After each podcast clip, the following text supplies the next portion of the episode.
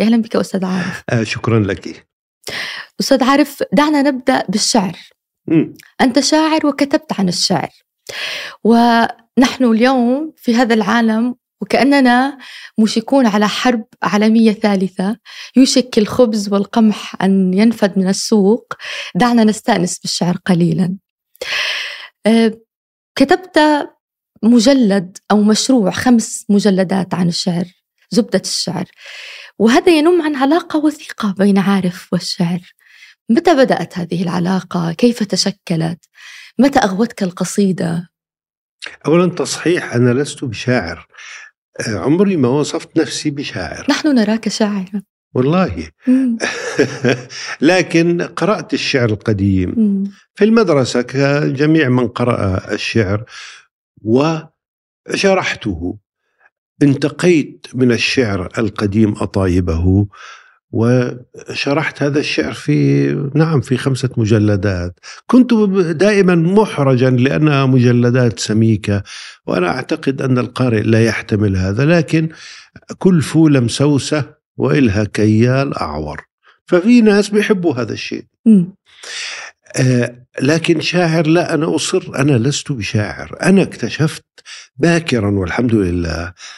أنه ليس عندي هذا البركان الذي عند الذي يجب أن يكون عند الشعراء الشعر ليس لغة ليس نحو نحو صرف وعروض و... لا.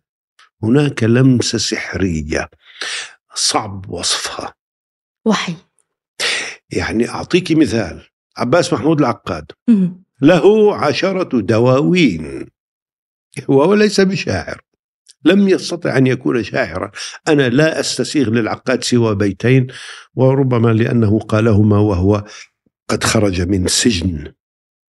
كان سجينا سياسيا تسعة أشهر فقال هذين البيتين. خرج من السجن وذهب إلى ضريح سعد زغلول فقال وكنت جنين السجن تسعة أشهر فها أنا ذا في ساحة الخلد أولد.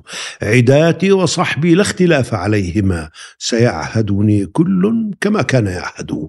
الله. بيتان أحببتهما للعقاد من العشرة دواوين ولكن تفتحين ديوان أحمد شوقي ترين شلالا من الشعر. هناك لمسة هناك شيء في الشعر سوى اللغة. آه وصف هذا الشيء صعب لكن يحس المرء به. هناك كثيرون يقولون الشعر ينظمون لكنهم ليسوا شعراء. وأنا الحمد لله أدركت ذلك باكرا. يعني أكتب البيت والبيتين ولكن عرفت أنني لست شاعرا لكن أتذوق الشعر لذلك كتبت عن الشعراء وشرحت أشعارهم ومتى متى تشكلت هذه العلاقة بينك وبين الشعر؟ متى أغوتك القصيدة؟ متى دخلت هذا العالم؟ متى أدركت أن الشعر أمر يجب أن آه، أدخل عالم يجب أن أدخل به ويجب أن أتناوله بالتدقيق والشرح حتى أنتجت هذا المشروع الكبير زبدة الشعر. باكرا في المدرسة درسنا الأبيات منذ عصفورتان في الحجاز حلتا على فنن أحمد شوقي القصائد الصغيرة وهي ليست صغيرة مليئة بالشعر. آه، وبعد المدرسة طبعا قرأ المرء آه، الشعر. قرأت الدواوين القديمة وتعبت بها وانتقيت منها. هذا شيء آه، أعده مما أنجزت أنني أقرأ الديوان ولكنني أنتقي أطايبه.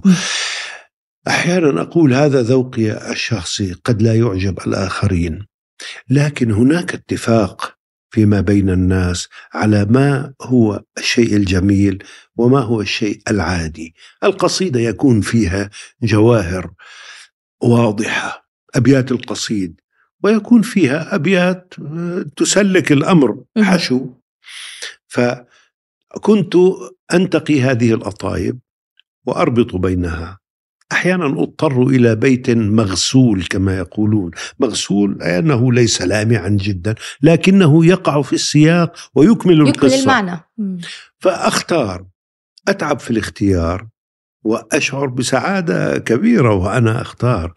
أشعر كأنني وأحرر لهذا الشاعر. مثلا عندما أمسكت ديوان عرار مصطفى وهب التل الشاعر نعم. الأردني شعرت أنني آه، بروزته أبرزت شاعريته لأنني أسقطت كل الشعر المغسول الذي ليس فيه آه، ومضات عظيمة.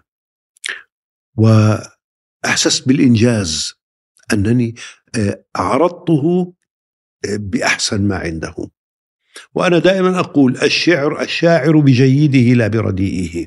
يعني الشاعر ممكن أن يقول مئات الأبيات وخمسة أو عشرة منها عظيمة وجميلة يقيم عليها. وهذا يفسر ربما لماذا لم تأتي على القصائد بكاملها.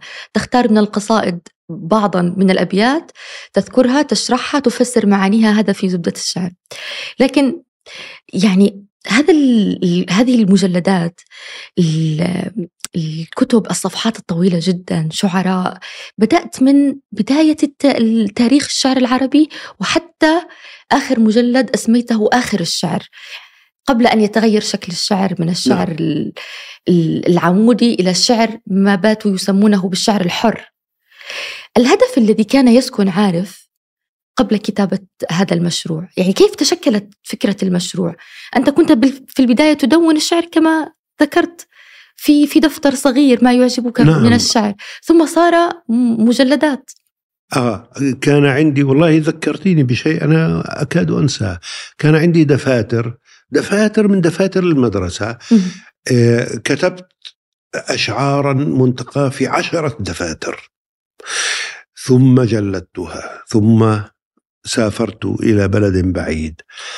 واستكملت هناك دفاتر أكبر أصبحت.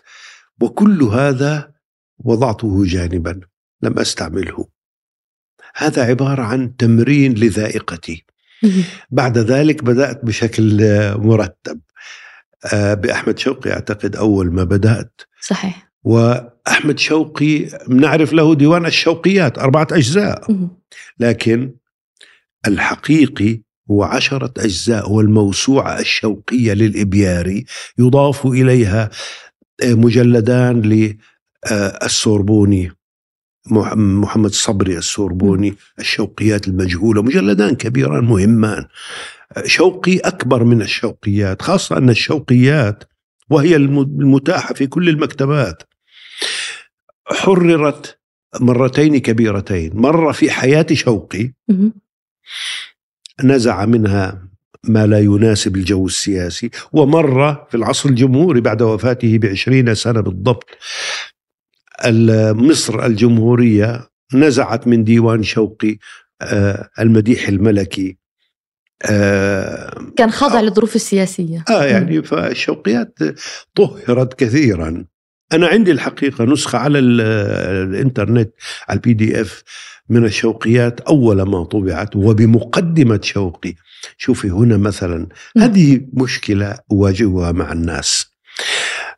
كتبها وكتب مقدمة من أجمل وأمتع ما يمكن بقلم أحمد شوقي. عن باريس وعن ماذا صنع بأغاني الأطفال هذه القصائد الجميلة في طبعة أخرى في حياته. أراد رجلا آه، مهما محمد حسين هيكل. باشا أن يكتب له مقدمة. مقدمة لا قيمة لها. فأنا شعرت بالأسف. آه، أراد فقط أن يقدم له ديوانه رجل من علية القوم باشا عموما فشوقي قرأته بإمعان مع المسرحيات مع كل شيء.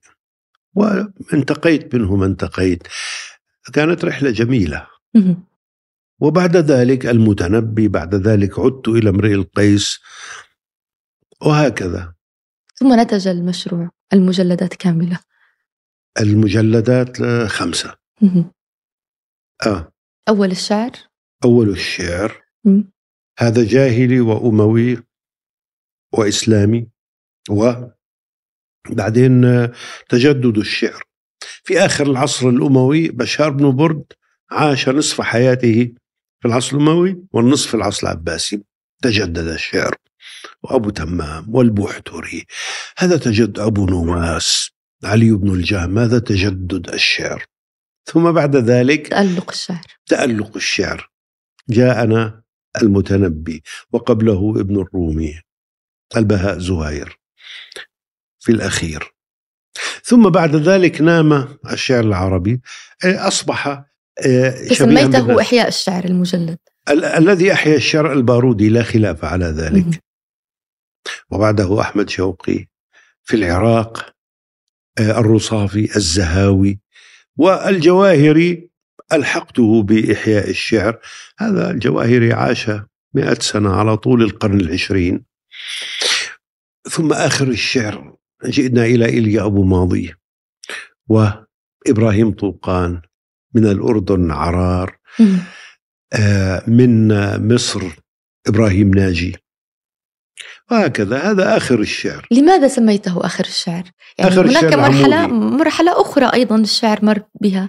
يعني مرحلة الشعر الحر. لا ت... لا يعترف عارف بالشعر. لا أعترف به جدا. شعر التفعيلة.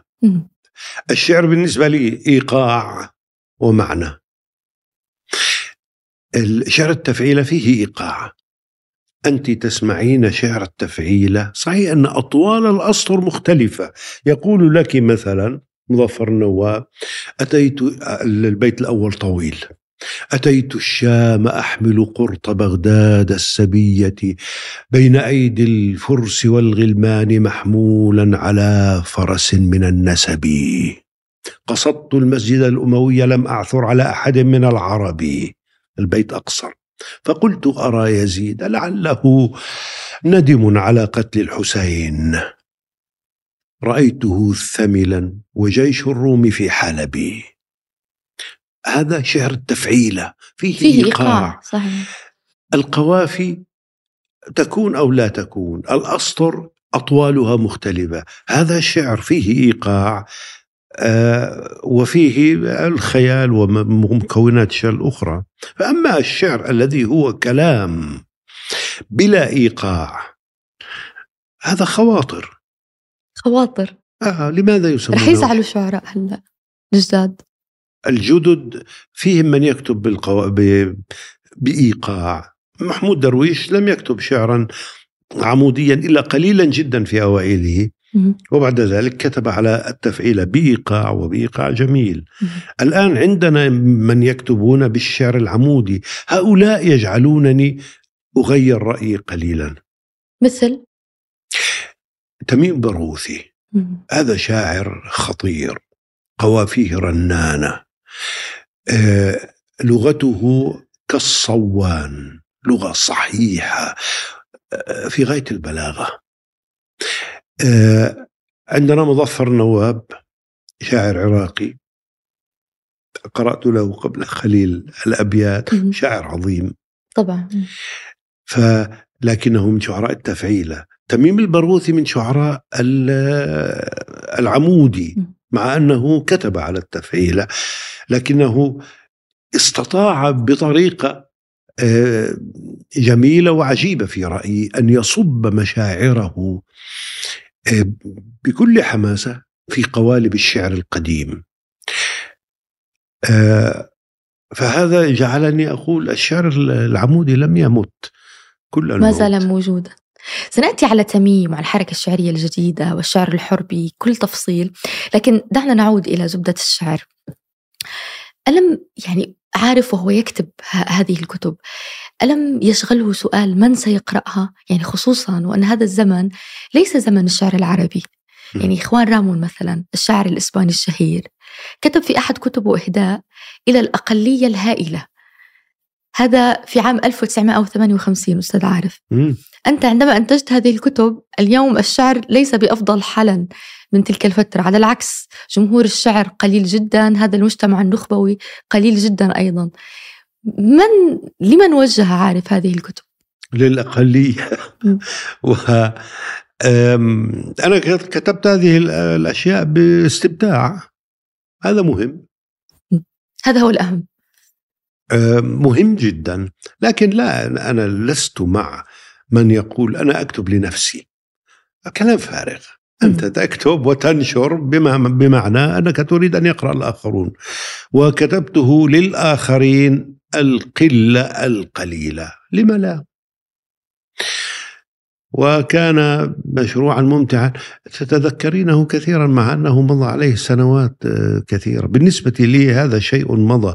أنا الآن عندما أتحدث عن هذا الكتاب أشعر كأنني أتحدث عن الآثار الفرعونية. شيء راح. ربما يفيد بعض الناس. أرجو ذلك. في في مقدمة المجلد أيضا كتبت المجلد الأول آه، أنه لو قدر لك أن تعود إلى الوراء شاب عشريني لفرغت آه، في خدمة اللغة العربية. عارف يشعر بأن هذه الكتب خدمت اللغة العربية؟ حققت هذا الهدف من خلال هذه الكتب؟ آه، أولا تسليت بها. وهذا مهم. وكتبت عن نفسي كثيرا.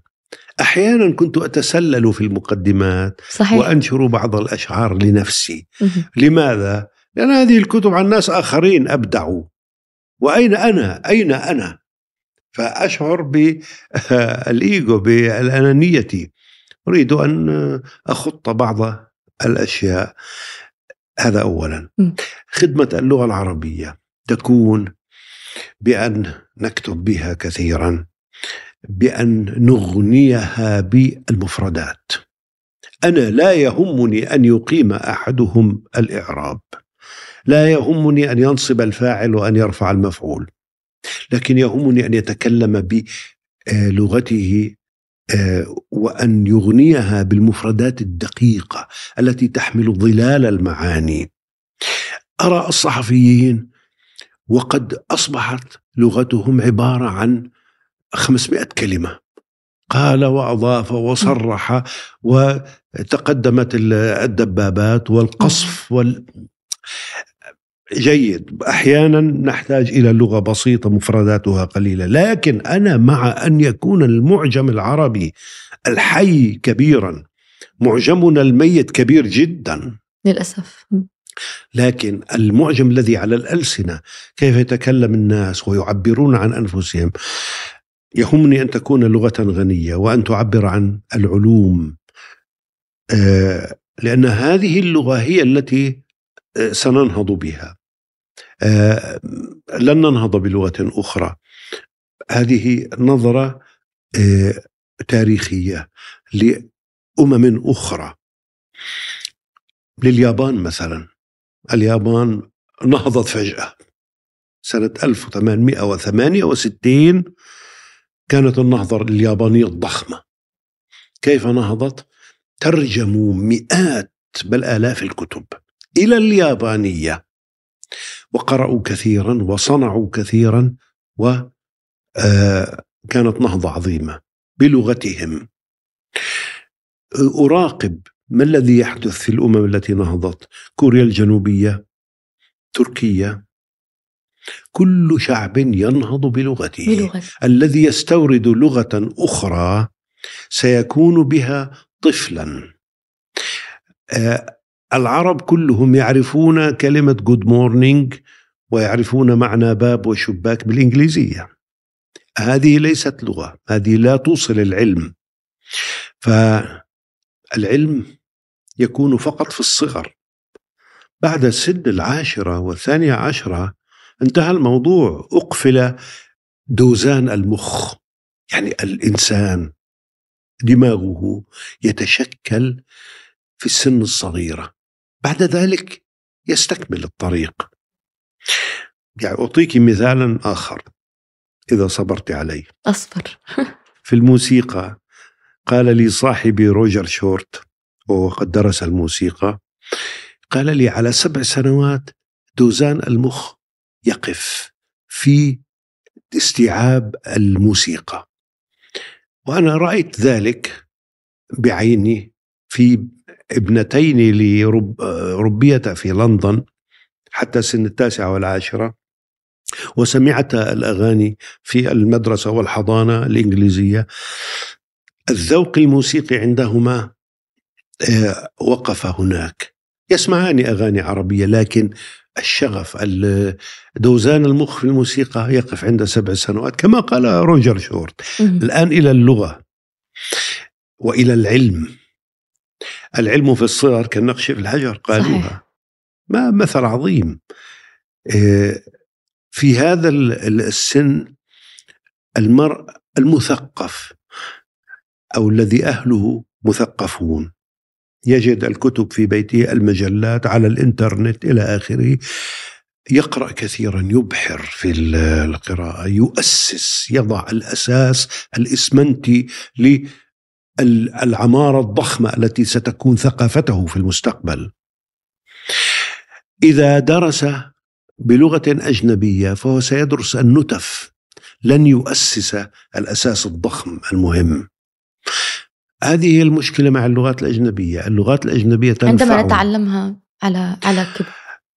قد نتعلمها بالصغر من الحضانة حتى. لكن الأساس يجب أن يكون اللغة الوطنية التي يقرأ بها كثيرا الإنسان تقصد أن تكون اللغة محكية أن تستخدمها وأن تتحدث بها في حياتك اليومية. ليس مهما أن يتحدث المرء الفصحى. كل ع... كل بلد في الدنيا فيها فصحى وعامية. لسنا وحيدين في هذا. الفصحى نقرأ بها. ونقرأ بلا تشكيل ونظل نغلط في التشكيل حتى لو اشتغلنا مذيعين. هذا ليس هو المشكل. المشكل أن تكون اللغة غنية والمفردات تعبر عن كل شيء.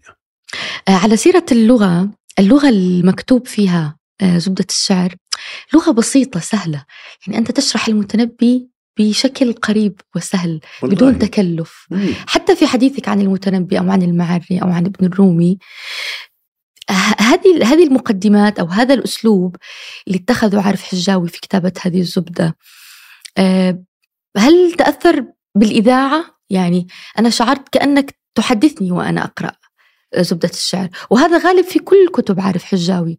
لغة العالية النحو كل الكتب اللي كتبها عارف حجاوي تشعر وكأنه يحدثك أنت. هي ليست مكتوبة لجمع من الناس مكتوبة لك فقط. والله أنا دائما آه كنت أخدع نفسي وأخدع الناس عندما أقول الإذاعة أثرت علي وصرت أكتب كما أتحدث. هو الآن أنت تريدين الصحيح؟ الصحيح أنني قبل ذلك قبل أن أعمل في الإذاعة أنا عملت في الإذاعة متأخرا بعد الثلاثين. لكن قبلها كتبت كتبت مقالات كتبت أشياء آه، ترجمت إلى آخره. أعتقد أنني كنت أكتب كما أتحدث قبل الإذاعة. الإذاعة ربما عززت ذلك. آه، أعتقد أن الأمر يعود إلى طريقتي في آه، رؤية القارئ. آه، سأحدثك عن الناس كيف يكتبون عندنا. الناس لا يكتبون اللغة تكتبهم اللغة. يمسكون بالقلم ويرتجفون ويبحثون عن العبارات التي حفظوها. يكتبون لا يكتبون ذاكرتهم تكتب. أرى كثيرا من ذلك. أنا أحب أن أكسر ذلك أن أتكلم أن أعبر كما أريد أنا. طبعا هناك بعض الحيل الأخرى مثلا تجنب العبارات المكرورة كثيرا الكليشيات الرواسم بين المطرقة والسندان. أكل الدهر عليه وشرب. الأشياء التي استعملها الناس كثيرا أتجنبها. هذه طبعا نستخدمها في الإعلام كثيرا. طبعا. فهذه آه، حيلة. مثلا أنا آه، أبحث في آه، عقلي وأنا أكتب عن الحشو. إذا أردت أن أستعمل مرادف لكلمة فأنا أستعمله لسبب. إذا قلت الاستخذاء وشعرت أنها آه، مش مفهومة. أنا أقول والجبن. يعني آه، أدعمها بكلمة أخرى. قد لا تكون مرادفا دقيقا لكن أريد أن أفسر ولكنني أتجنب الحشو. أنا لا أقول وحضرت بقية الدول الأخرى. لماذا الأخرى؟ لا داعي بقية لها. الدول انتهى. فأنا أراقب نفسي وأنا أكتب.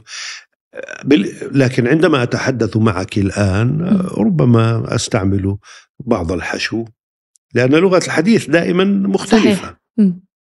صحيح. هل, هل تعلم أنه بعض الناس يقولون أنه يتجهون لزبدة الشعر حتى يقرؤون عن الشاعر؟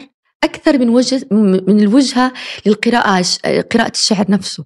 يعني قراءة سيرة الشاعر تاريخه كيف نشأ كيف تربى كيف تولدت لديه هذه الموهبة. أبرز ما كتب أبدعت في كتابتها في مقدمة آه، شكرا كل, لك. كل كل شاعر. ف يعني أنا وعندما أقرأ مثلا عن حياة المتنبي حياة طويلة وعريضة جدا أو حتى المعري أو أحمد شوقي تلخصها في 30 صفحة. وهذا كثير. كثير؟ إيه طبعا يعني مثلا خذي المتنبي مثال أو شوقي أو المعري ما ما ما الذي تختارينه؟ كي أضرب لك المتنبي مثال. مثلا. المتنبي. م. يعني المتنبي كتب عنه عشرات ربما مئات الكتب. كتاب طه حسين 600 صفحة. آه لم يفيدني كثيرا. نقل عن ريجيس بلاشير. وقرأت كتاب بلاشير. عندما كتب المتن... طه حسين كتابه عن المتنبي لم يكن كتاب ريجيس بلاشير قد نشر بالعربية. واقتبس منه جيدا. نشر بعد ذلك ترجمه إبراهيم الكيلاني وقرأته. أفدت كثيرا. عبد الوهاب عزام كتب عن المتنبي. استفدت لأنه كان آه، دقيقا في المراحل الحياة إلى آخره. القدماء الآن. ابن جني له آه، كتاب مهم الفسر عن المتنبي. آه، المعري شرح ديوان المتنبي. وضعت أمامي عددا من الشروح. الواحدي العكبري المعري إلى آخره. وقرأت كثيرا. وبعد ذلك اختمر. فكتبت بدون أن أنقل. لكن كما أقول دائما أنا لا آخذ كلمتين متواليتين من أحد إلا ذكرت المصدر. ليس عندي هوامش بالمرة. لكن في داخل النص أقول قرأت عند فلان كذا. نقلا عن فلان صحيح. فأن يقرأ كثيرا المرء يختزل آه، يكون أقدر على الاختزال. وفي كل شاعر صنعت الشيء نفسه. و... بالمناسبة المتنبي كتب عنه بعض الناس كتبا أنا رأيت أنها مقدار الفائدة منها صفر من تقصد محمود شاكر؟ لن أذكر أسماء لكن لا لأنك انتقدت محمود شاكر في كتابه عن المتنبي. إيه انتقاد إيجابي. يعني هذا رجل في الخامسة والعشرين من عمره محمود شاكر يكتب عن المتنبي. عنده نظرية عن المتنبي. أن المتنبي علوي من أسرة تنتمي إلى علي بن أبي طالب. كتب عن ذلك كتابا. لم أرى ذلك يستحق كتابا كاملا. لكن لغة شاكر جميلة وعظيمة. وفي هذه السن الصغيرة كان رائعا. آه لا استفدت. من شاكر في كتابه عن المتنبي. لا أنا أقول عن كتاب آخر لا أسمي صاحبه. فعلا كلام نثر مثل كلام المنتديات. لا والله في المنتديات في شوية معلومات. أسوأ. هناك من كتبوا كتابات سيئة عن الشعراء. بل كثيرون الحقيقة. هذا سبب الوصف أنه آه، وصفك لشروحك بأنها شروح حقيقية؟ كتبت شرح حقيقي؟ هذا عن الشروح. م. الشرح عادة في الدواوين القديمة أنا لا أتحدث عن الشروح الجيدة الواحدي والمعري واليازجي أيضا للمتنبي كلها كانت ممتازة وجميلة. لكن كثيرون يشرحون الكلمة التي أعرفها ويتركون الكلمة التي لا أعرفها. الشروح تكون فيها عن البلاغة أوجه البلاغة وفي وهذا لا يريده القارئ، القارئ يريد أن تشرح المعنى أن يفهم البيت. وبعد ذلك الإنسان عندنا يحس بالبلاغة احساسا الشعر الشعبي الزجل عندما يقف الزجال ويلقي القصيدة مليئة بالبلاغة. الناس الأميون يفهمون ذلك يشعرون بها. يشعرون بالمعنى. آه فلماذا أريد أن أقول هذا تشبيه ضمني؟ وهذا كلام فارغ. أنا أفضح المعنى والقارئ يكمل وحده. هذا هو الشرح الذي وصفته ذات مرة بالحقيقي الواقع أنني كتبتها على عنوان أحد الكتب. صحيح. أنت رأيتها؟ لا ليست مكتوبة. لا أنت كتبت في كتاب زبدة الشعر كنت نعم. أريد أن أكتبها على الغلاف. آه. فصديقي أحمد عبد الرحيم قال لي ليست جيدة. فحذفتها. وأنت إذا قرأت المقدمات فلا شك أنك قرأت عمن ساعدني وصححني في هذه الكتب. صحيح. كان عندي أحمد عبد الرحيم وعندي آه، عمران القفيني. شابان مجموع عمريهما لا يبلغ لا آه، يبلغ عمري أصغر مني. لكنهما صححاني مئات المرات آه، في ما كتبت. وكان خير عون لي. صحح لي النحو وصرف وحتى في فهم المعنى. مم. هذه كانت مساعدة لا أنساها. كيف تروض النفس أستاذ عارف؟ يعني هذا الاعتراف بأنه كان آه، هناك شابان ساعداك في في التصحيح وفي المراجعة ويغلب على الشخصية تعرف التواضع. حتى في البداية عندما. قلت أنك تكتب الشعر قلت أنا لست بشاعر. وهذا هذا حقيقي مش تواضع تنظم الشعر تكتب الشعر.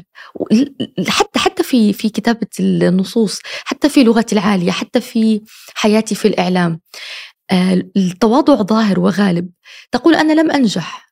أنا أعرف أشياء كثيرة عملت في أشياء كثيرة لكني لم أنجح. هذا و... هذا ليس تواضعا هذا بالعكس تكبر. أقول لك كيف؟ كيف؟ يعني كأنني أقول أنا أستحق أكثر من ذلك ولكنني لم أحقق ذلك. ففي أنواع من التواضع في تواضع كاذب في تواضع آه، مخفي. فعندي من كل ذلك. لكن عموما المتواضع حتى لو كان التواضع كاذبا أحسن من الذي يقول لك أنا سيد اللغة وأنا كذا. وأنا فعلت وأنا كتبت وأنا بلغت في الإعلام. أسهل. يعني أنت تعرفين أنه يقر بأغلاطه لكي يخفف النقد؟ لا والله لا يهمني بصراحة. لا يهمني.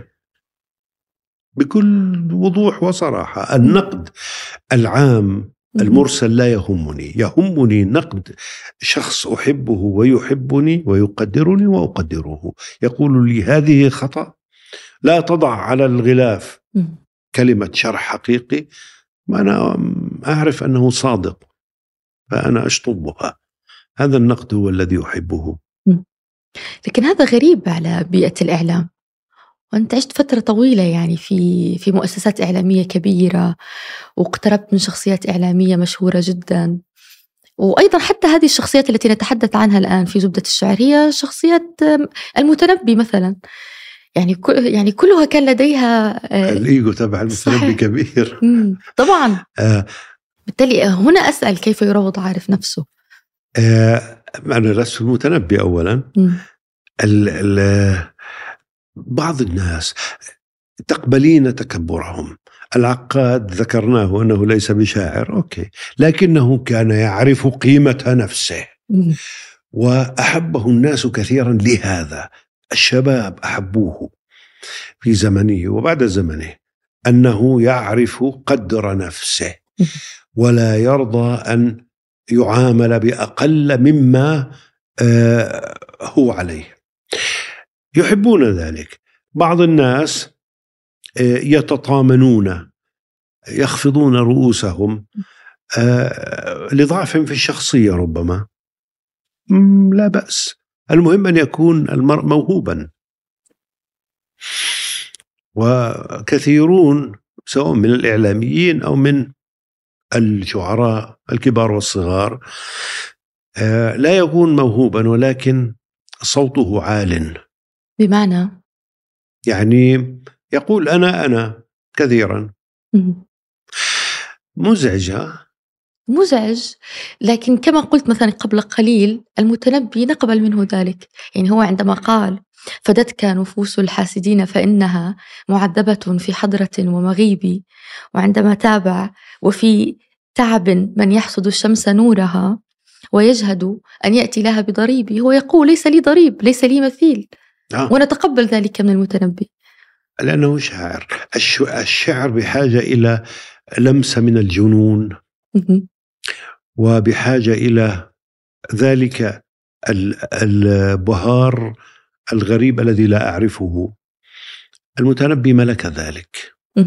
ولكنه أيضا كان آه، صانعا. المتنبي جواهرجي آه، يركب الشعر. ولكن هنا المسألة عنده. الشعر يتدفق منه ولكنه آه، يده على الصنبور يفتحه بحيث أن يكون صانعا لشعره ولكن أيضا يتدفق الشعر منه آه، بوحي بإلهام. هذا رأيناه عند البحتري مثلا. هؤلاء الصنايعية الشعر عبيد الشعر كانوا يسمونهم أبو نعم. تمام. آه طب من من يملك هذه الملكة؟ الشعر لديه يتدفق لكن لا يستطيع ضبطه يعني إذا أتينا على الشعراء. يعني شوف ابن الرومي كانت تفلت منه الأمور ويكتب قصيدة من 300 بيت. واتهم بالنثرية العالية. لكن بشكل أو بآخر أنا أحببت ابن الرومي كثيرا. لماذا؟ ليش؟ عندما أقرأ ابن الرومي أشعر أنه جالس بجانبي ويحدثني كما نشعر نحن معك أه، مع من؟ معي؟ معك نعم أه. أنت جالسة معي الآن وتحدثين لا عبر كتبه آه. ابن الرومي في شعره هكذا لا يقف على المنصة لا يخطب هو يتحدث يكتب ويحكي عن مشاعره ويناقض نفسه ومن آه، أعجب الشعراء ابن الرومي غزير. فهذا مما ممن لم يتحكم في الصنبور ويترك نفسه على سجيتها. في المحدثين هناك كثيرون يصدرون الديوان تلو الديوان. آه يشبهون ذلك. هذا أمر يعيب الشاعر؟ لا يعيب ابن الرومي يعيب, يعيب كل من سواه. آه لا ابن الرومي عبقرية مختلفة. م. أنا لا, لا ألوم الشاعر المتدفق الذي يقول أشعارا طويلة ملاحم. لم لا؟ إذا كان آه، يستطيع أن يمتعني وهو يقول ذلك. وكذلك في الرواية. يعني برضه في الروايات القديمة روكامبول ولا آه، الكونت دي مون كريستو رواية ألفي صفحة كان عندهم وقت. الآن هذا لا يحتمل. وكذلك في الشعر. أنا أقدر البيتين والثلاثة أبيات. أي جوهرة صغيرة. قد يكون لها مفعول أكبر من قصيدة بمئات الأبيات. نعم. طيب مين الشاعر اللي تمنيت أن تكتب عنه ولم تكتب عنه في زبدة الشعر؟ كل من تمنيت آه كتبت عنه. لكن من وقفت عنده آه الشريف الرضي. آه حاورته كثيرا قرأته. آه لم يعجبني لأن شعره آه مستو. هو الصنايعي لغة عظيمة آه قوافيه ليست رنانة. مشاعره هي مشاعر نقيب الأشراف. فلم أرى أنه وصل إلى آه، مرتبة الشاعر الحار مثل علي بن الجهم الذي لا يعرفه كثيرون. لكنه شاعر عظيم. آه ومتكبر عظيم. هذه سمة الشعراء يمكن الغرور. عفوا؟ سمة الشعراء. مش دائما لا. م. بس كثيرون منهم متكبرون صح. آه أبو تمام إلى حد. البحتري البحتري عندما كان ينشد القصيدة كان يروح ويجيء في أمام الخليفة. وكلما أنشد بيتا جميلا يلتفت إلى الحاضرين ويقول لماذا لا تقولون أحسنت؟ هذا والله لا يحسنه أحد سواي. فكان البحتري كانت عنده هذه الطفولية والبساطة. المتنبي لم يكن يلقي شعره واقفا. يشترط أن يجلس ويلقي الشعر تكبرا. قصص الشعراء كثيرة. بالمناسبة أنا في كتبي هذه لم أذكر من قصص الشعراء إلا القليل. اذكر لنا الآن مثلا عن المتنبي. يعني المتنبي من تكبره أنه عندما زاره الوزير المهلبي قيل له سيأتي المهلبي ويزورك. انتظر حتى وصل موكب الأمير ودخل إلى الداخل. آه، صعد الأمير وجلس. فخرج المتنبي له. لماذا؟ كي يقوم الأمير له ولا يقوم هو, هو للأمير, للأمير. هذه مثلا أنا أدري ربما ذكرتها. ذكرتها في في البرنامج في زبدة الشعر لم تذكرها ربما. أنا سمعتها منك. هذه مشكلتي في المقابلات. مم. يعني مع السوشيال ميديا وكذا الشباب يجرون مقابلات كثيرة فطلبت لمقابلات كثيرة. أضطر إلى أن أكرر نفسي. الحكاية أحكيها مرتين وهذا مزعج. أحكي لك حكاية لم أحكيها أبدا. يلا احكي لي هذا عندما خاصم الوزير محمد بن عبد الملك الزيات آه آه القاضي قاضي القضاة أحمد بن أبي دؤاد. الخليفة قال لي ابن أبي دؤاد للقاضي إذا جاء الوزير فأنت تقوم له. ماذا يفعل قاضي القضاة قال نعم سيدي. فكان كلما دخل ابن الزيات وقف القاضي وقال الله أكبر. وبدأ يصلي. فكأنه قام للصلاة, للصلاة. وليس للوزير. فوهجاه الوزير آه، بأنه الحمد لله أنني جعلتك قائما قاعدا تصلي تصلي هذه لم أرويها لأحد والله يا حظي طيب يعني الظرف أو البيئة اللي كتبت فيها آه، زبدة الشعر 13 عاما تكتب آه، زبدة الشعر آه، وأنت تعمل في الإعلام يعني خلال هذه الفترة كنت تعمل في الجزيرة على ما نعم. أعتقد نعم. وكأنه الشعر كان صومعة لعارف حجاوي أو ملاذ آه. أو مكان يهرب إليه بعيدا عن الضجيج. نعم آه. يعني العمل كان بالنسبة لي مريحا. وكنت أقضي وقتي وأنا أقرأ الشعراء وأكتب عنهم.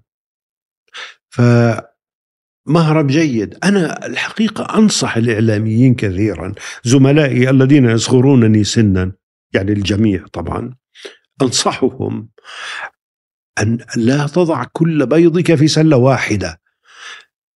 نوع. إذا كنت تعمل في الإعلام آه، اصنع لنفسك خطا آخر. هواية أو أمرا ترتزق منه بعد أن آه، تنزل عن الشاشة إن كنت مذيعا أو إن كنت مذيعة أو أن تترك المؤسسة. العمل لا يدوم. كما قيل لنا كنت أعمل في البي بي سي. وذات يوم جاء المدير الكبير جون بيرت مدير كل البي بي سي. ومن كل قسم ذهب أحدنا أنا كنت عن القسم العربي. أول شيء قاله جون بيرت there's no job for life. لا وظيفة مدى الحياة لأن البي بي سي من تقاليدها كانت أن المرء يعمل فيها حتى التقاعد. فكان أن بدأنا عهدا جديدا. مم. طبعا أول من فقد عمله جون بيرت نفسه. فقد عمله في فضيحة صغيرة. المهم ضرائب وما ضرائب. أنا عن عما كنت أتحدث عن الإعلامي الذي أنصحه. أنه ابحث عن مهارة أخرى ستحتاج إليها. كن خياطا كن آه، كاتبا لكن محررا. يعني أنا أفكر الآن وأنت تتحدث أستاذ عارف مهنة الإعلام مهنة صاخبة جدا متعبة ومرهقة تتطلب أن يظل الإعلامي أو حتى الصحفي متابع ومواكب للأحداث حتى بعد أن يعود من العمل إلى المنزل. إذا أراد أن يفتح التلفاز يفتح على القنوات الإخبارية. حتى عندما يقلب في الهاتف آه، يفتح مواقع إخبارية. يتنقل بين الأخبار. يعني هذا الفصل ربما لا يكون سهلا حتى وإن رغب به الصحفي أو الإعلامي لا يستطيع أن يفعل ذلك. نعم.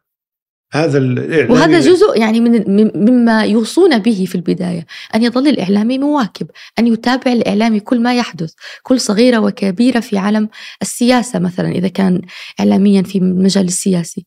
فصعب صعب أن ينفصل الإعلامي عن يعني لذلك أنا أسأل كيف لم أكن كذلك. كيف كنت تفصل؟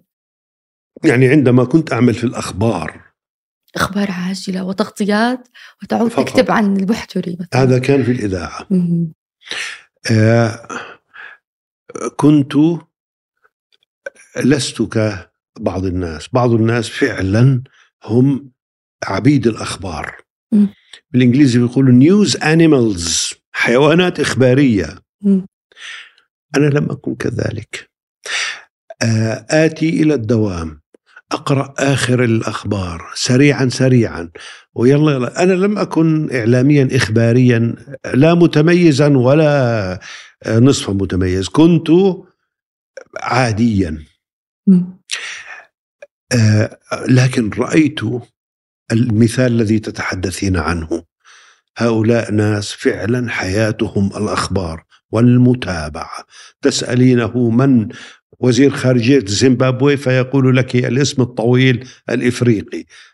سبحان الله هو متابع عينه على الطابة.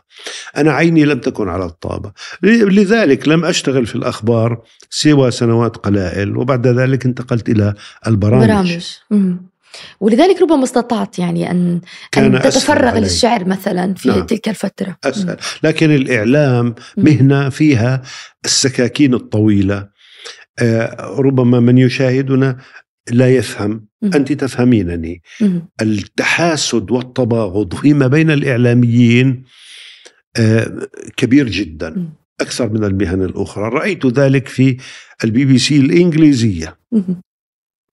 رأيته في آه، كل مكان إعلامي عملت به. أي أنه ليس أمرا مقصورا على طبيعتنا نحن العرب. لا الإعلام هكذا. ربما لأننا نعمل في الإعلام فنحن على قرب من هذا الوسط. يعني حتى في مجتمعات أخرى مثلا التنافس موجود لكن ربما أقل صحيح كما تقول. والله رأيت السكاكين الطويلة في في الإعلام. الإعلام الإنجليزي. أيضا. هذه كأنها طبيعة المهنة. ربما كل المهن ولا لا؟ أعتقد أنه كل المهن. آه. ربما في الإعلام أكثر بدرجة أكبر لأنه في ظهور شاشة درجة مم. التنافس أعلى. نعم. لكن أيضا يعني الحسد والنميمة والغيب موجود في كل في كل الأوساط المهنية. نعم. صح؟ لست متأكدا لكن أنا أعرف جو الإعلام وفيه والله الجو الأكاديمي فيه هذه طبعا. رأيت هذا م. في الجامعات أنا عملت في مدرسة في البدايات موجود هذا النفس آه. لكن ربما بدرجة أقل من, من الإعلام, الإعلام. آه. لكن عشت هذا يحتاج تفسير يعني آه، يبدو أن طبيعة الإنسان هكذا وفي عالم الشعراء يعني الحلقة اليوم عن الشعر كان هذا موجود آه. تنافس بين الشعراء والبغيضة بين الشعراء. آه طبعا. آه. يعني المتنبي وحاسدوه ديوانه مليء بالكلام عن الحاسدين من م- الشعراء. م- فيبدو أنه صحيح. نحن نتحدث عن شيء طبيعي عن الطبيعة البشرية. يعني ربما الشعر لأنه في شيء من الظهور أيضا. م. يعني هو المهنة التي يختلط فيها الإنتاج مع الظهور. نعم. ربما يعني يوجد فيها هذا النفس أعتقد. تفرز هذا لأنه يعني الشعراء إذا اعتقدنا أنه الإعلاميين اليوم في هذا الزمن هم نجوم المجتمع إذا اعتقدنا ذلك أو اعتبرنا ذلك في السابق الشعراء. نعم وكان النفس موجود. الإعلاميون في الزمن القديم أه. أذكر لنا قصة بهذا الجانب طيب. المتنبي كان يحضر لك شيء عن المتنبي كثير شو رأيك نغير؟ صح. احكي لنا عن واحد تاني مغرور. الغرور. الغرور وله آه، حساد أن الشاعر وزير إعلام.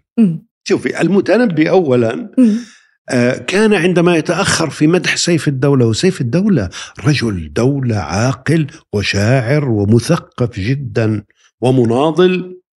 ومع ذلك عندما يتأخر المتنبي في مديحه يطالبه بإلحاح. أين القصيدة؟ أين المدح؟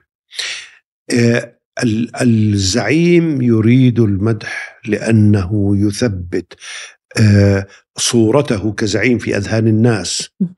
في آه، الزعماء الذين عرفناهم في العالم العربي يريدون صورهم في كل مكان. في الشوارع بأزياء مختلفة في المكاتب في الوحيد الذي طلب نزع صورته من المكاتب رئيس عربي هو اللبناني ميشيل سليمان. عندما تولى الحكم الرئاسة قال انزعوا صوري من المكاتب ولم يرضى أن يجدد له. آه كنا نتكلم عن الشعراء ليس بوصفهم مغرورين كلهم مغرورون. صح. بوصفهم وزراء إعلام. هذا كان موجودا في الجاهلية. الحطيئة كان هكذا. إذا هجأ أحدا فهذه مصيبة من المصائب.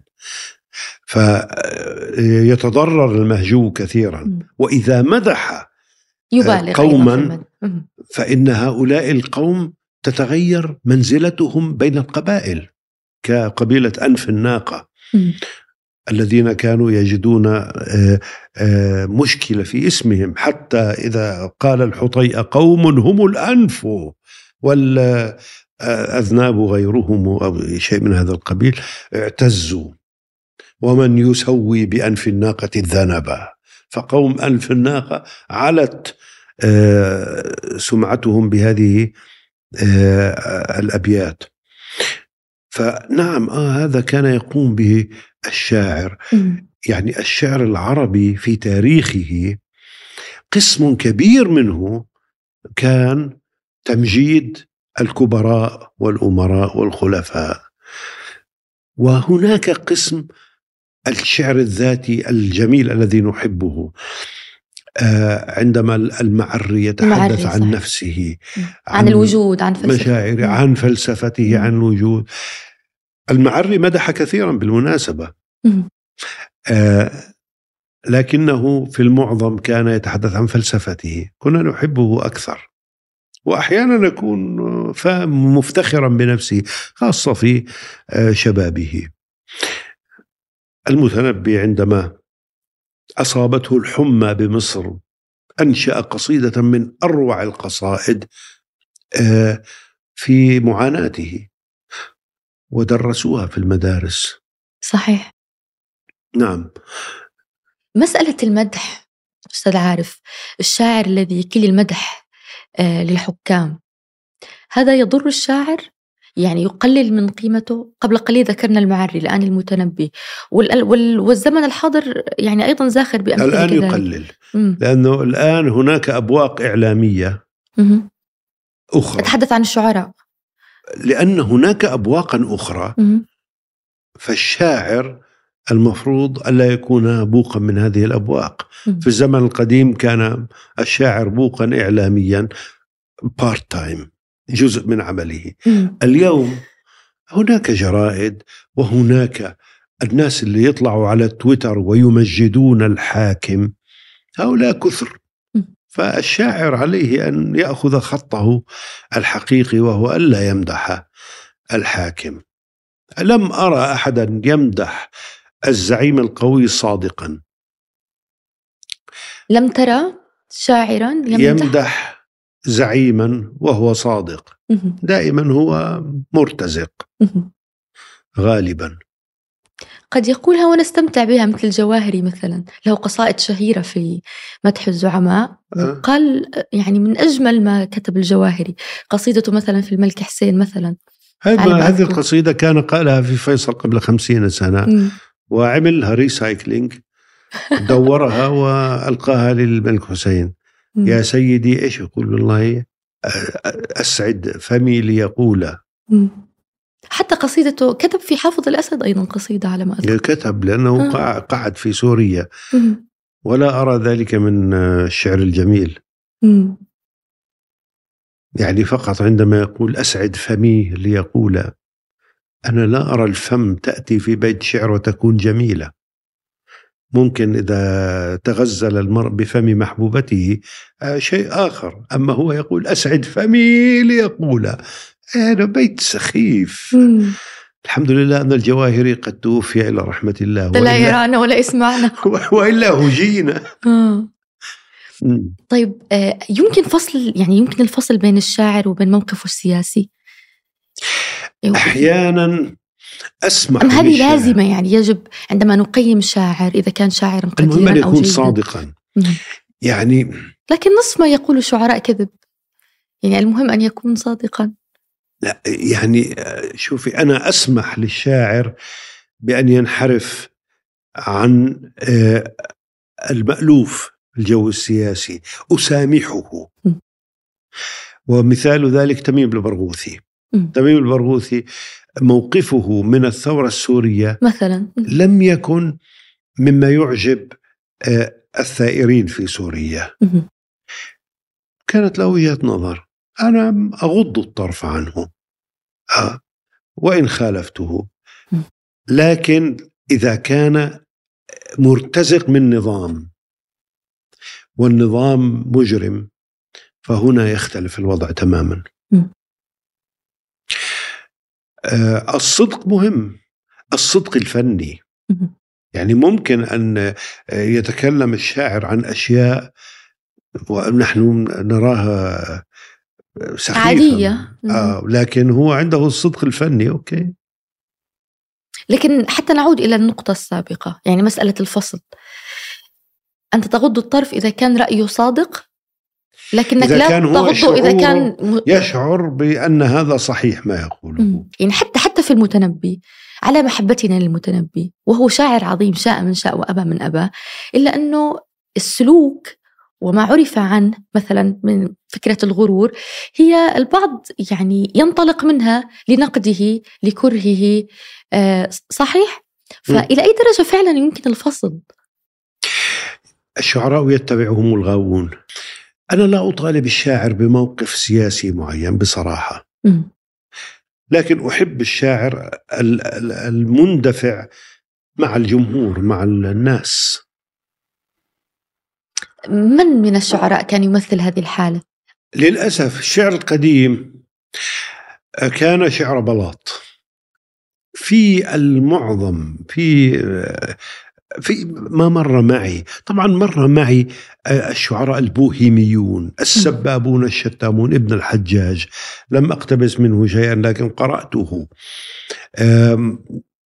هناك هذا النمط لكن الشعر الحقيقي الملتزم بالشعب أكيد كان الشعر الشعبي. العراق ليست بلاط الخليفة في بغداد. آه، العراق كبيرة وفيها زراع وصناع وفيها ناس يقولون الشعر بأي لهجة لا أدري لم يصلنا. وصلنا شعر البلاط في تاريخنا العربي. في زماننا الحديث طبعا آه، الشعر الشعبي موجود وهو عظيم وكبير. في مصر آه، تأسس آه، بشكل كبير وكتب أيضا في لبنان في فلسطين سوريا. في المغرب العربي. هناك شعر كثير. هذا شعبي.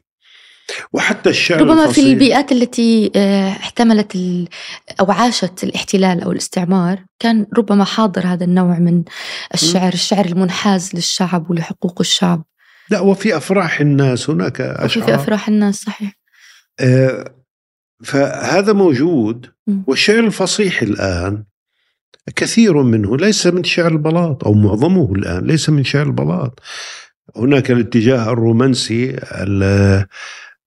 شعر الحب والغزل والمعاناة والبكاء موجود كثيرا. هناك شعر فكاهي أيضا. لما لا؟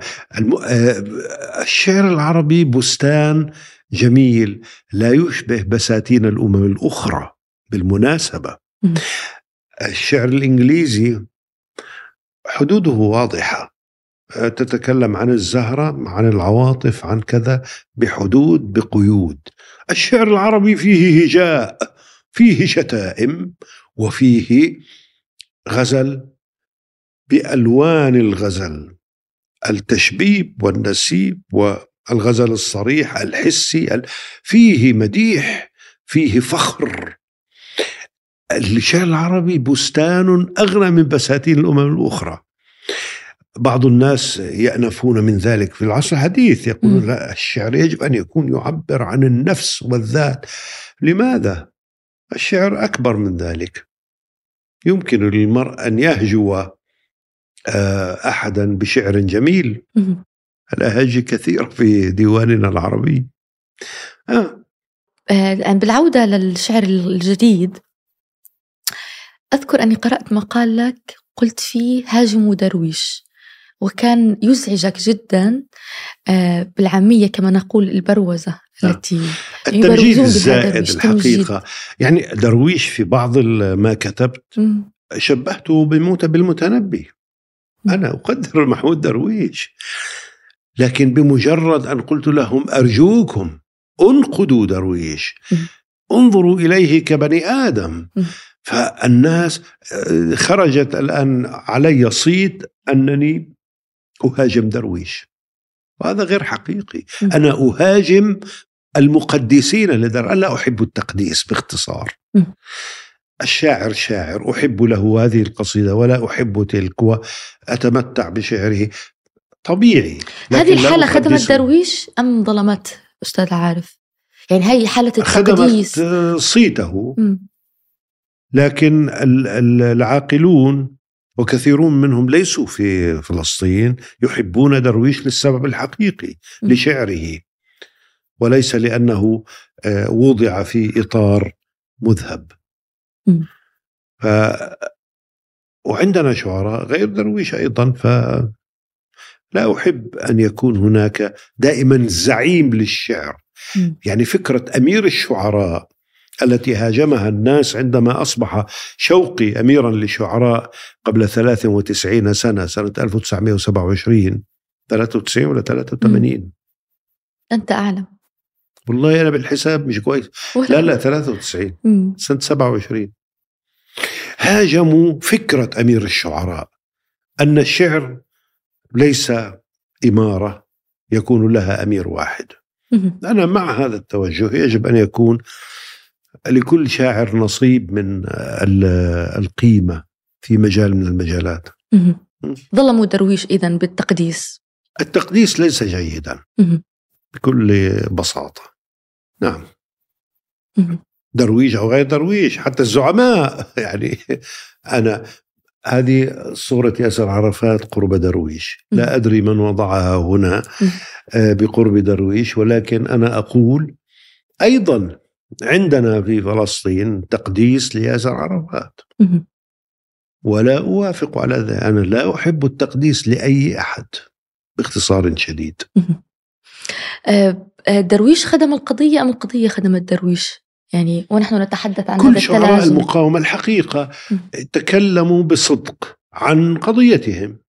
جيد. هل استعملهم الآخرون؟ استعملوا. لأن الإعلام العربي في فترة من الفترات كان في البلد الفلاني أو الفلاني يريد أن يخفي البلاوي النظام يخفي الفساد. فلسطين والقضية الفلسطينية وشعراء المقاومة.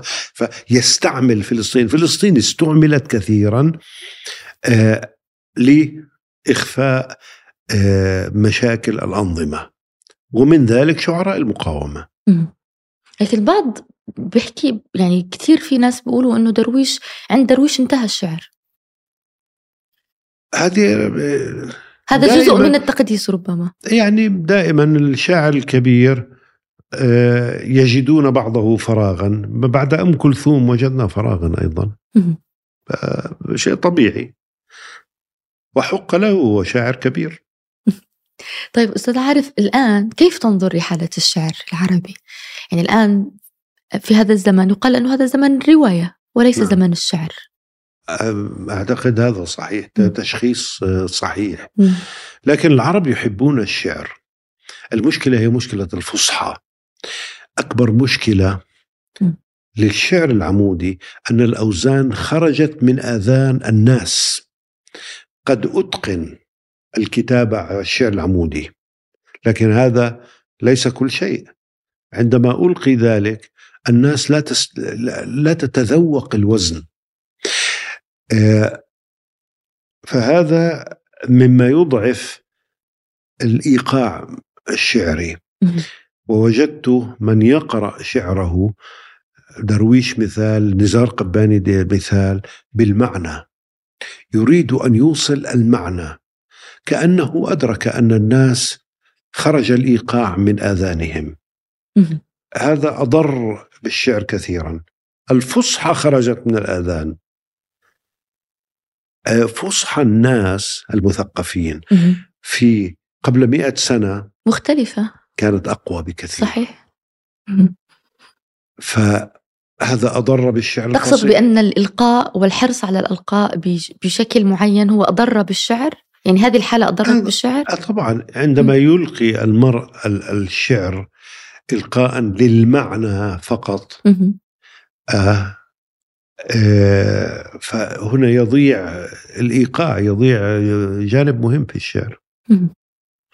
وكثيرون يفعلون ذلك خاصة في الإذاعات. بعض الناس يحب ذلك. أنا لا أحبه. يعني جزء من السحر الذي يحيط بدرويش حسب محبوه يعني حسب محبيه الإلقاء صوت درويش الحالة التي يقرأ بها درويش كثيرون قصائد. يحبون إلقاءه م. نعم م. أنا أحب إلقاء مثلا مظفر نواب أكثر بكثير م. يعني إذا درجت مظفر نواب درويش نزار قباني آه، لا أحب إلقاءه لكن تحب شعره آه جدا احكي لنا عن نزار. والله أنا ممن لا يلاقون المشاهير لم ألقى نزارا ولا آه، عرفت عن حياته الكثير. قرأته فقط. وأعتبر أنه من كبار شعراء العرب. جميل. من أجمل اللغات اللغة عند نزار يصنع لغة. يصنع شعرا ويصنع اللغة. آه وهو أيضا جواهرجي هو يصنع الشعر. وفي شعره السياسي أحببته في الغزلية أحببته. آه مواقفه من الأشياء. هو رجل أنيق يحب الجمال. أنا لست أنيقا وأحب من يحب الجمال. جميل. لم تلتقي أحدا من الشعراء؟ بس أعتقد أنك التقيت فدوى طوقان فدوى طوقان هي من بلدي ومن طرفي النسب فالتقيتها لكن ليس يعني لا سجلت معها حتى بعض الأحاديث ولكن آه لم أعيشها. هي من جيل مختلف صحيح. آه كثيرا. بيني وبينها خمسون عاما. هل ندمت على شيء لم تتحدث به مع فدوى طوقان في هذا اللقاء؟ يعني دائما آه. الصحفي أو الإعلامي عندما يلتقي بمشاهير بشعراء بفنانين يشعر بأنها حظوة فرصة. يجب أن أقول كل ما أريد مع هذا الشخص. ثم ربما يغلبك الوقت يغيب عن ذهنك شيء. هل كنت تريد أن تقول لفضوى طوقان شيء مثلا ولم تقله لها لم تسأله لها في اللقاء؟ آه ليس سؤالا لأني أعرف عنها الكثير. م. لكن أنا كنت في الواقع أقرأ في إذاعة لندن. كنت كان لي فقرة أدبية. وفي ذلك البلد القصي كان عندي دواوين قليلة جدا. منها ديوان مظفر النواب. كنت أقتبس منه كثيرا. خاصة عندما كنت أتحدث عن العروض. كانت أمثلتي من المظفر. سريع يلا. وفدوى طوقان كانت تسمع هذا البرنامج. فعندما التقيت بها كنت أريد أن أقول لها يا ست فدوى هكذا كنا نلقبها. أنا لم آه، أستشهد بشعرك لأنني لا أملك الديوان. لم أقل ذلك وتوفيت إلى رحمة الله. آه، كانت رقيقة جدا هي كتلة من الشعر. فدوى طوقان من الشاعرات. إحنا دائما نتحدث عن ذكور ملاحظة؟ صح. شاعرة عظيمة. آه عندها شعر جميل. حتى ربما ظلمها أيضا وجود إبراهيم فدوى أخوها الأشهر منها. آه. يعني لو كانت حالة بوحدها موجودة لم ترتبط بإبراهيم ربما لكان التركيز عليها أكثر. نعم. فدوى صح؟ ربما. مم. وربما أن الذي يدرس إبراهيم يتعرف على فدوى ف... صح. لا أدري. طب حتى لا ننهي الحلقة قبل أن نتحدث عن شاعرات ذكرنا الآن فدوى طوقان. أذكر لنا شاعرة مميزة. أنت في بالمناسبة في زبدة الشعر لم لم تأتي على النساء. لم تذكر يعني مثالا الخنساء لم لم أذكرها. لا لم أذكر. يجب أن أعتذر الآن. صح؟ عموما. نازك الملائكة شاعرة كبيرة لكنها طبعا على شعر التفعيلة ليست من شرط كتابي. وهذه عرفت أخوها أخاها نزار. كان معنا في إذاعة لندن. هي الأشهر من من أخيها. هذه المرة بالعكس. وكان فلكيا رحمه الله. في كل سنة يسافر إلى منطقة بالعالم لأن الأبراج تأمره أن يكون هناك. يؤمن و... بالفلك. هو. يؤمن بالفلكي ويعرف خمس ست سبع لغات. لاتيني ألماني فرنساوي إنجليزي. كنت تريد أن تتحدث عن نازك, عن نازك. هذا أخوها نزار. آه نازك لم ألتقيها لكن قرأتها. من الشاعرات الكبيرات أو خلينا نقول من الشعراء الكبار في العالم العربي العربي. أي أنها كبيرة بين الشواعر والشعراء. نازك الملائكة شاعر كبير. يعني لماذا لماذا لا لا يوجد هذه الصورة الغالبة؟ المرأة الشاعرة في الغالب الشعر للرجل. شدوا حالكم يعني تسأليني مع أن المرأة هي الأكثر تفاعلا مع المحيط مع البيئة مع الأحزان مع الأفراح. صحيح. الآن بدأ يتغير هذا. وضع المرأة بدأ يتغير في العالم العربي. ف... هو الحرج والحاجز الاجتماعي هو من يمنع أن تكون هذه الأمثلة. يعني المرأة تتغزل بالرجل مش واردة. مع أنه شيء طبيعي. آه انت إيش رأيك؟ ان تتغذى المرأة بالرجل يحق لها إذا يحق. كانت صادقة آه و روضة الحاج مثلا مثال على ال فسري إيه. روضة الحاج شاعرة سودانية آه. تكتب بلغة جميلة جدا والله وبدون تكلف أبدا بالفصحى؟ بالفصحى نعم سمعت شاعرات مم. سودانيات بالعامية مم. وكان إلى جانبي صديق سوداني يشرح لي إلقاء من أجمل ما يمكن وشعر جميل جدا. روضة الحاج شاعرة تكتب بشكل جميل جدا. ولا يشغلها سؤال أني أكتب عن الرجل والمجتمع تكتب بصدق وبسلاسة مع احترام طبعا المجتمع يعني و... لما لا؟ جميل جدا. أعتقد أننا سنرى شاعرات أكثر وأكثر. قلت عن العامية تطربك العامية أستاذ عارف الشعر العامي لا تجد بأسا بالشعر العامي أو الشعر الشعبي كثيرا هذا شيء يسير بموازاة الفصيح م. هذا واقع م. يعني أنت تقولين لي هل يعجبك جبل الشيخ هذا موجود. موجود غصبا عني. مم. الشعر الشعبي الذي يقول لا يعجبني أنت حر لكنه موجود. وهو شعر. في كل البلاد طبعا شعر عظيم. مم. إذا كان جيدا. مم. وشعر عادي إذا كان غير جيد. مم. جميل. مم. طيب لا نريد أن ننهي هذا آخر سؤال. أريد أن أسمع شيئا من شعرك. كتبت شعرا في الاستقالات أو من الشعر الذي تكتبه حتى لا نختلف. شاعرا أو ناظما. كتبت قصيدة في الاستقالات استقالاتك من المؤسسات الإعلامية. أتذكر ما أتذكر منها. أقول ما حملتني رجلي إلى بلد إلا تمنيت غيره بلدا. وما توظفت في مؤسسة إلا بدا لي أن أستقيل غدا. الاستقالات موت مرحلة. كل امرئ يستقيل منفردا. الله. هذه عن الاستقالات وهي حقيقية. كنت أريد أن أقدم استقالتي في اليوم التالي وكتبتها وفعلا قدمت استقالتي. شكرا أستاذ عارف يعطيك العافية. شكرا لك.